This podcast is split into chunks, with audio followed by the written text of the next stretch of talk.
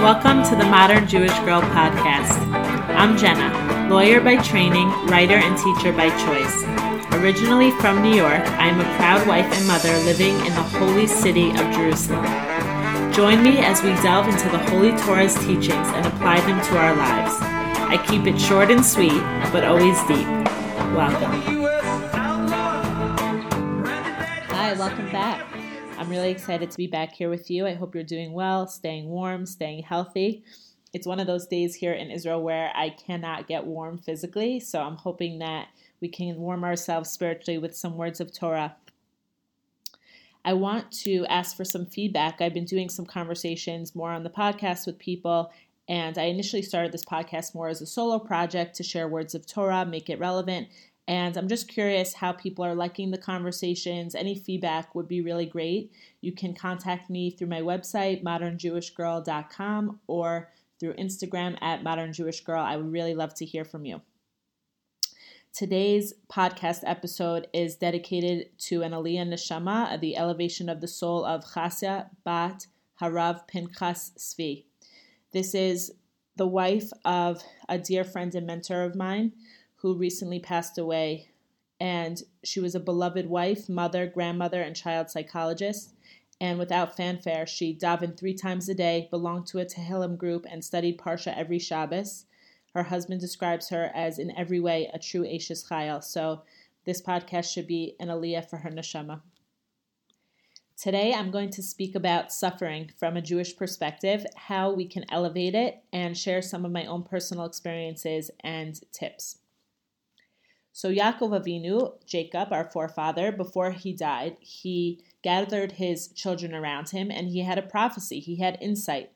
And he knew that his children were going to be put into slavery in Egypt, but he also had prophecy that they were going to be taken out of slavery early. They were supposed to go down for 400 years and they were taken out at least 100, I believe it was 190 years early but he was prevented from sharing this prophecy. This the Shekhinah, the divine presence that surrounded him when he had this prophecy, left, and he was unable to share it. And why was this? Because the reason that the Jewish people were redeemed early was precisely because it appeared that they were going to be enslaved forever. And it was that extra darkness of not knowing when they were going to be freed, of feeling like this was never ending, that extra suffering that actually brought about the light. It was that extra darkness that brought about the light of their redemption. Rabbi David Asher has an amazing book, Living Emunah on the Parsha, and he says that one of the greatest difficulties of a problem, especially if you're waiting for a Yeshua, if you're waiting for some sort of deliverance, some sort of relief, you want you're looking to find a marriage partner for years, you're waiting to have a child for years, you know, these types of sufferings that can really go on for a long time one of the greatest difficulties of it is not knowing when it will end. But the suffering that results from this unknown is really to our benefit, he says, because in the merit of this extra suffering, the weight is reduced and our prayers are answered. He says, when it looks like Hashem has abandoned us and he's not listening to our prayers, that's precisely what is helping us. Not seeing the end is our strength. And a lot of times, Hashem will make it look as if the suffering will last very long, and then all of a sudden, salvation will come. Hashem rewards us for bearing the suffering that appears to be coming, even though it never comes. My husband and I are blessed with a four and a half year old daughter, and for several years now, we've been trying to have another child, and it's really been a journey. And it's definitely uh, it's a situation of prolonged suffering where you know, there's been many trials and errors and tribulations and hoops that we need to jump through and hopes that have been crushed and bouncing back and starting over again only to have the hopes crushed again. And it's been it's been a process of a painful process. And for me one of the things that i found so difficult was this exact point of not knowing when this will end. And you know people go years God forbid, without being able to have a child. They go through many painful and difficult um, medical procedures, and not knowing when it will end is is a big part of the suffering itself. So for me, when I heard these words from Rabbi David Asher, it gave me a lot of comfort and a lot of chizuk, and it was something that I wanted to share because it really touches me personally, and it's something that I really can relate to. I want to remind and do a little refresher. When I first started the podcast, I spoke about challenges, and my teacher, Sarah Yoheved Rigler, taught me many years ago that our challenges, although painful, force us to grow into the people we need to become. And she said there's usually three categories that a challenge will fall into. It's either a tikkun, it's it's designed to help us fix an aspect of our souls. Part of, you know, our soul needs fixing in this world, and, and that is what this challenge is designed to do. It can be a nisayon, a test to help us improve in a certain way, or it could be a kapara, it could be a remedy for a wrongdoing. So I think it's easier when a challenge is directly from Hashem, like in the case of of my fertility journey, you know, nobody's doing anything to me. It's it's directly from Hashem, and we know Hashem holds the keys to childbirth. So it's a it's a challenge directly from him. And I think in certain instances, and our, our sages tell us that it's harder when the challenge comes through the pain that somebody inflicts on us. It comes through a messenger of another person. It, it can be much harder. And, and an example that I have from my personal life recently is we have a friend who we gave something valuable to, worth a lot of money, and this person lost it and doesn't really want to pay us back the value uh, that this thing is worth. So obviously, this is very painful, and you know this is somebody we consider a friend who we've done many things for, and um, it's very easy to have resentment for this person in this situation. But our sages tell us that a person does not have the ability to help or harm someone without Hashem decreeing it first. So whatever happens to a person would have happened, regardless of the messenger who caused it. So in my instance, we were meant to lose that money. Regardless, he was just the messenger that made that come about. But every year, Hashem does an accounting of how much money we're supposed to have, and some money gets lost, you know, God forbid money gets stolen, you know, then we get unexpected money, you know, things happen like this all the time to balance out the accounting, and everyone ends up with what they're meant to have. So our sages say that we're not allowed to feel animosity toward others if they harmed us. This is very hard. They were only acting as agents of Hashem, and their sin is between Hashem and them. So in my example, it's really between my friends and Hashem. You know, if he doesn't want to do the right thing and pay us back the value of what he lost, it's really between him and Hashem, you know, at the end of the day. So I think an example of somebody that we can look to in the Torah is Yosef HaTzaddik you know, his brothers sent him down to Egypt. They they sold him off into slavery. He spent 12 years in jail. And instead, when he came face to face with his brothers, and he was at this point the viceroy of Egypt, he could have said, you know, how could you? And had animosity toward them. And, and I don't think anyone would have blamed him. But instead, he said, It was not you who sent me here, but God. He was very clear on the fact that it was all from Hashem, that he was meant to go down to Egypt and go through every single thing he went through. And it was his brothers were just the emissaries. What I'm saying so far is that whether we have a challenge that's directly from Hashem or comes to us through a friend or another person, Hashem is with us every step of the way in our suffering. And it's all ultimately from Him, and it's all ultimately for our own good to grow in the ways that we need to grow. After Hashem split the sea, we're reading about this now in the Torah. We just read about it last week. After Hashem split the sea for the Jewish people, he created miracle after miracle for them, you know, the plagues and, and culminating in the splitting of the sea. And then the Jews went into the desert and they began immediately to complain because there was no water to drink. And it's a very famous question how could they complain? They just saw Hashem split the sea. They know Hashem could do anything for them. And Rabbi David Asher says something really awesome. He says, They were asking, why do we need this suffering now? Why can't things just be smooth? Does it sound familiar? I feel like we're always asking ourselves this. You know, why do I need to go through this? Why can't things just work out? And I especially feel this with my fertility challenge. If I'm being, you know, open and vulnerable, it's very painful for me. You know, obviously, I'm in the age now where all of my friends are having children, and you know, I'll see friends who got married years after me having child after child and and getting pregnant with no problem, and every two years having a child, and it's so easy for them. It, it's like Hashem just gives them the bracha. Why can't Hashem could easily just give me the bracha too? I say, Hashem, why can't you just give me the bracha the way you give them the bracha? Why do I have to suffer through this? Why can't it just be smooth for me? So this was the time our, our sages tell us in the Torah where Hashem introduced to the Jewish people the mitzvot that defy explanations, the the chokim, a chok is, is a mitzvah that we can't ever fully understand, and the rational mitzvot. When they were in the desert complaining. Sometimes we understand, and sometimes we don't. We don't understand what Hashem's doing and why. I don't understand fully why I have to go through this challenge, but it's always the same loving Hashem dealing with us every moment, and we have to constantly remind ourselves of this and try to feel it in our heart, even though it can be very dark when you're going through a prolonged suffering like this. And at the very least, the little bit of light that I can see is if nothing else, going through this challenge has made me so much more sensitive to other people.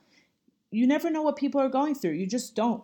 And that's why we just have to be kind to each other and just deal with people sensitively. So, if anything else, it's taught me that. So, how do we deal with suffering? Is there anything that we can really do about it? So I think the first thing that we can do, and again, I'm speaking from my own personal experience and then also what I've learned, is shift into a into a state of gratitude. That's always helps me. You know, no matter how low I feel, no matter how upset I feel, when I'm feeling like a victim, I try to immediately shift and start thinking and even saying out loud out loud or writing down things that I'm grateful for. For instance, I am extremely grateful to have my health. I am extremely grateful to have a husband. You know, I have many friends who are waiting to find their husbands. It's not so simple. I'm extremely grateful to have a child, a healthy child. You know, these things are huge. So, immediately, and it could be small things too, small things in your day. Just, you know, that cup of coffee you had that was so delicious and, and really boosted you, like anything. Just shifting into gratitude, I find really can help, just as a starting point. And I think we have to look at our particular situations when we're suffering and ask, what can I do here? Is there anything I can do to make the situation better? Because sometimes we'll shy away from our own personal involvement and we can be more proactive to alleviate the situation. So, this is what our sages call putting in hishtadlut, putting in effort. And I've spoken about this way back early in the podcast that hishtadlut really equals physical effort and prayer. We have to ask Hashem to help us in whatever we're going through. That's a huge, huge part of, of seeing uh, salvation. So putting in our effort and praying. And then the last component, which I really want to dive into a little bit, is Emunah, strengthening our Emunah, strengthening our faith in Hashem, that everything comes from Him and everything is for the best.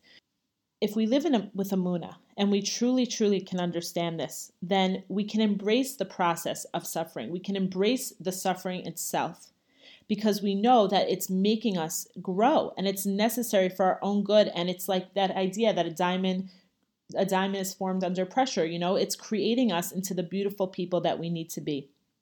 So when we're put in trying situations and we really have no choice but to go through it, we might as well choose to grow through it to say, okay, Hashem, this is what you want from me today. You want me to go get my blood taken and this test and take this pill and call this doctor, and that is what you want from me today.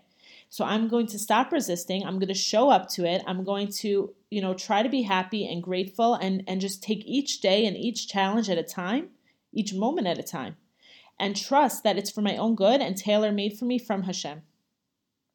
And know that Hashem is with us and he literally, our sages teach that Hashem comes down with us, comes down with the Jewish people into exile.